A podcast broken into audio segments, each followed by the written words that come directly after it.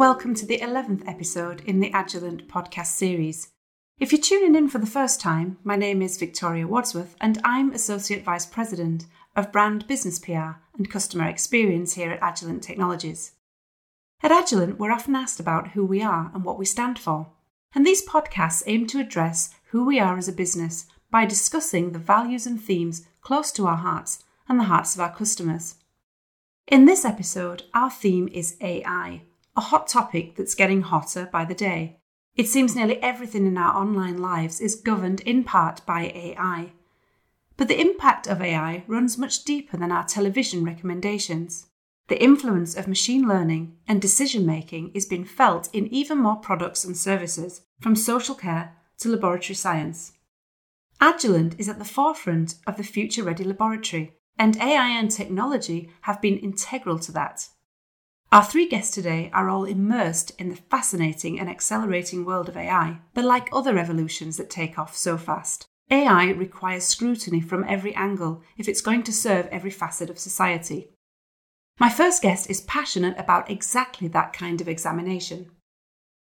I'm Dr. Alison Gardner. I work at Keele University, uh, where I lecture in data science and research into AI ethics and health tech. I am particularly focused on, on data science and AI systems that can predict and classify diseases, but in a wider health context. It's great to meet you. So, on the frontier of health services and in general, how thoroughly is AI already a part of our lives? So, it's very pervasive. It is much more pervasive than I think people think it is in our lives. It's used in a whole array. It can be used for just managing traffic flow and allowing systems where emergency vehicles can get uh, you know priority traffic flow through you know in crisis situations. It can be used in many many systems in bed management systems in hospitals although there's issues with that it's been used in the aviation industry for many, many years um, for automation and managing flight paths and so on and so forth. And of course, we know the involvement of algorithms in things such as Netflix and, and other types of um, and, other, and social media. Everywhere we go now, it's involved somehow. And I don't think people really do appreciate that. So it's a response to big data and how we can utilize that information embedded in it to classify, predict, and improve efficiency of systems. In reality, I am concerned that people think of it as a bit of a cure all. They feel that it, it's a, a system which will make life easier and will augment human experience, but it is not as perfect as people think. I'd love to talk a little bit more about those imperfections. You're doing a lot of advocating for AI processes to receive diverse human oversight. What's driving that? I would say that every AI system is biased. It will inherently be biased, not just because of the data, but it will be biased because of the unconscious bias and sometimes conscious bias of the development teams because of policy that feeds the rules that developers have to follow to make the AI systems. So every type of AI system that's involved in dealing with personal data will be biased. So it is how you mitigate for that. This leads us into your work with women leading in AI. Can you tell me more about that?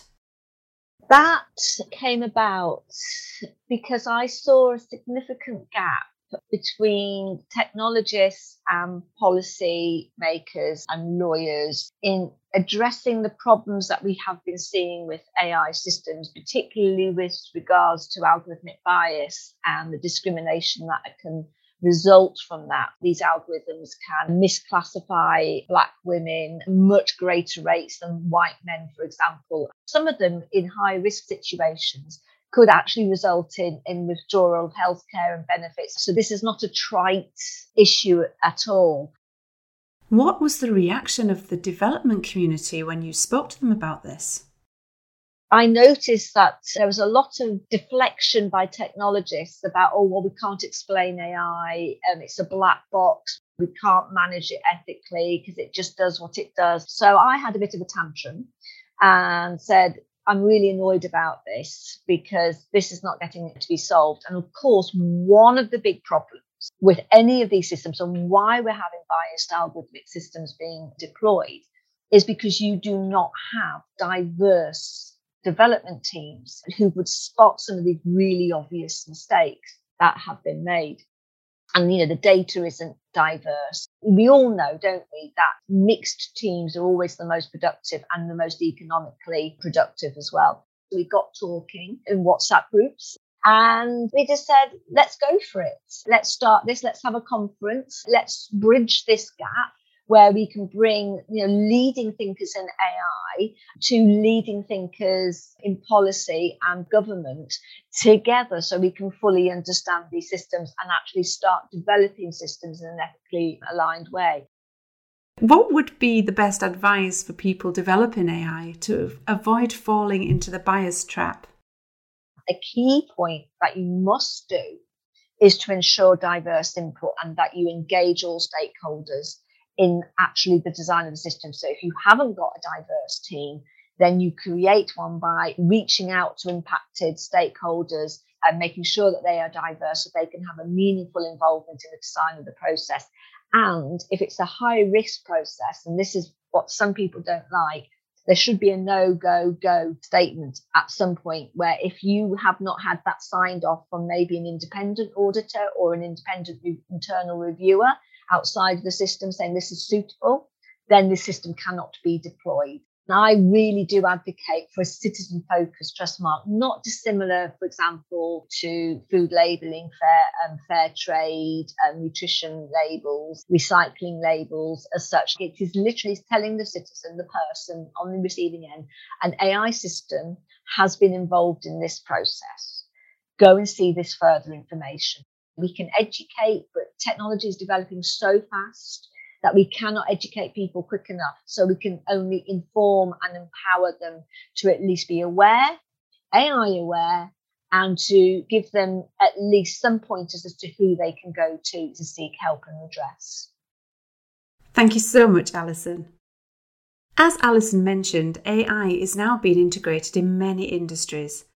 I wanted to understand particularly how it's been used in the life science and healthcare space. So, our next guest is one of Agilent's lab collaborators who is at the forefront of driving the digital revolution in laboratory research. My name is Paul Bonnington, and I'm Professor and Director of e Research at Monash University. It's great to meet you, Paul. I wonder if you could start by telling us a little more about how you define e research as a concept. E-research is best thought of as digital research. All aspects of the research process are undergoing a transformation, and it's applying to all domains from the humanities, arts, and social sciences through to the STEM disciplines such as engineering and medicine. And they've all been impacted and fundamentally changed by digital technologies. And this is making its way into research. So the centre was established in the mid 2000s at Monash to help the university navigate this transformation and this change that was occurring in one of its core business areas, which is, of course, research. I know artificial intelligence is a big part of your work, but it's also something the public doesn't always understand and sometimes even fears. So, what's your take on how it's best applied to medical research or indeed generally? I believe that the way to apply artificial intelligence is to always make sure that the human is involved. We can see patterns in data that a computer is not going to necessarily be able to find unless we tell it to look for those patterns. Now, the most exciting application of AI, I believe, is in computer vision. And in particular, it's in the support of decision making. And this is exciting because it opens up the potential for ordinary people to be able to apply the same decision making tools that have been trained by experts in the field. And they're able to do that from almost anywhere. And this is often described as deep learning. So, what we're doing is we're training computer models by throwing at the computer lots and lots of data, which has been annotated by experts. And after a while, the computer itself or the model begins to think like those experts. You and your colleague Kimbal Marriott were awarded the Agilent Thought Leader Award recently for your work on the interface between AI and lab instrumentation. Could you tell us a little more about that? So, personally, receiving the Agilent Thought Leader Award has made me shift my focus in my own research. I started to see that there were applications of AI which were going to fundamentally change how people use scientific instruments. In particular, I became much more interested in the use of deep learning capabilities and the use of computer vision to help solve problems. And I'll give you an example of what we're doing, particularly with instrumentation such as what Agilent is producing here in Melbourne, Australia. We're looking at the sample introduction area of an instrument, which consists of course tubes and spray chambers and nebulizers and there are quite a few things that could go wrong at that sample introduction area. What we're doing is we're doing a project with Agilent where we're using computer vision to be able to see those things before the operator does and to warn them that the instrument might not be operating like it should. And that maybe a component needs a reattachment or that the nebulizer needs to be cleared. So the potential benefits to efficiency and decision making seem clear. But what are the challenges you face in the frontier of research?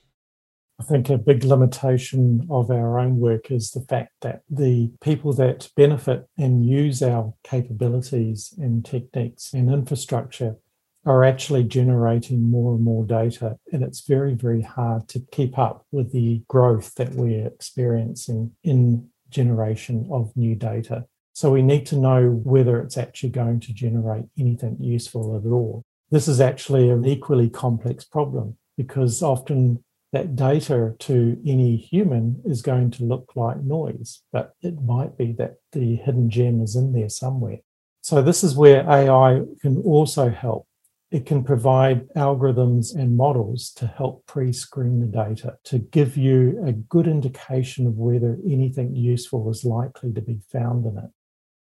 Data privacy legislation must be quite a big factor that you consider too. So, how are you navigating that? Data privacy is obviously a growing concern for us, and it means that we have to be much more sophisticated with our infrastructure and our technologies to ensure that it can maintain that privacy. We can train very sophisticated AI models by using all of that data. But of course, we have to do so in a way which ensures that the data is used for the purposes that it was obtained. And we have to ensure that the people who have access to that data are able to maintain privacy. This is really important when we're working with industry partners. We want to ensure that we can establish trust relationships with our industry partners. We're finding that the opportunities for industry university research actually do lie in the use and reuse of data from both organisations. Thanks for taking the time to chat with us, Paul. As our labs become more and more digitalised by AI applications, I finally wanted to touch on our own work here at Agilent to support these transformations. My name is John Sadler, and I'm the General Manager of the Software and Informatics Division here at Agilent Technologies. Hi, John. Thanks so much for taking the time to speak. I wonder if you could start us off today with your take on the benefit of digital innovation in the lab of the future. So I'd like to think of it as the digital lab that we've needed for a long time now, as opposed to of the future. Our customers in general need to do more with less every year. The customer value behind the digital lab really is about a few things. One of them is improving lab productivity by reducing labor intensity for analysts, by improving quality through eliminating sample transcription errors and sample handling errors, and reducing rework and then by improving the scalability and IT friendliness of the data systems that run the lab. And finally, by contributing to the ability to do data reuse. The pandemic must have been difficult, with labs still being at their heart physical spaces where people work on site. Has COVID slowed change or just created new paths for that change to happen? So, the COVID pandemic has really driven a pretty radical change in the level of acceptance of remote deployment, maintenance, support, and remote work, and the desire to be able to operate, to be able to do workflow review and other lab operations in a remote way. Uh, we've also seen over the last several years greatly increasing concern for securing lab data systems and the instruments that support them. So these trends are not going to go away. That puts IT front and center uh, as being an enabler of these things, but it also puts vendors like us who are developing lab systems in the hot seat to make sure that we do our part to provide secure systems that are still usable and that provide the ability to do remote work. So that's that's certainly one of the big trends. Another one is the growing recognition that we can use with appropriately structured data, machine learning to take labor intensity out of lab operations and particularly to save analyst time and make analysts more productive. A lot of routine measurements involve having an analyst do peak review and approval of reports. And much of that routine work, it's likely to be possible to at least direct the analyst's attention to those places that really need the review we see lots of opportunity for labor savings in in day-to-day lab operations and also in recovering from extraordinary events or responding to extraordinary events of various kinds so this is very promising area so tell me a little more about what agilent's doing to support labs given the current trends in security remote work digitization and data reuse agilent's new tools and applications are designed to be best in class for security data integrity and where required, regulatory compliance support. In addition, we have made significant advances in our ability to be cloud friendly and to provide not just scale, but the ability to work remotely and to collaborate with remote colleagues in our software. We also have added in recent years the ability to do very, very flexible sample tracking from end to end. These things are combining to allow us to reduce paper in the lab, to be able to eliminate errors, in sample handling and data transcription, and to provide the ability to scale lab systems globally. And what are the advantages for labs who invest in these steps towards more automated or remote workflows?